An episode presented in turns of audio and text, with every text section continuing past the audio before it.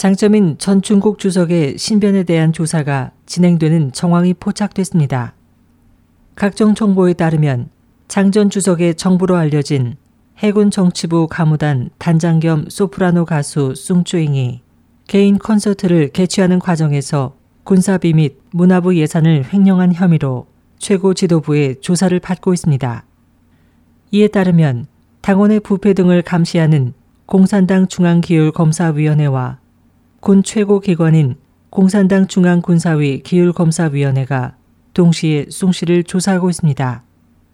대만의 뚱선신문도 이 소식을 보도했습니다. 또 신랑 웨이보 등 중국 내 인터넷에서도 이 정보가 나돌고 있었지만 지금은 대부분 삭제됐습니다. 해군 정치부 가무단장이라 해도 일개 군부 소프라노 가수가 조사를 받는 것은 그다지 화제가 되지 않습니다.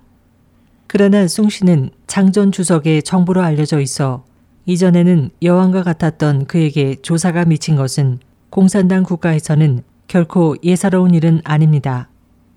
때문에 여러 가지 억측이 난무하고 있습니다.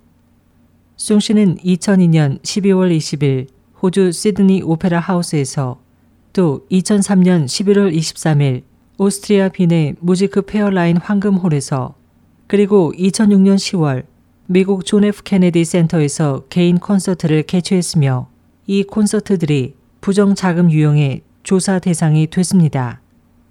현재 중국 정부 측 소식통에 따르면 이 정보의 진위 여부는 아직 확인되지 않고 있습니다. SOH 희망지성 곽지연입니다.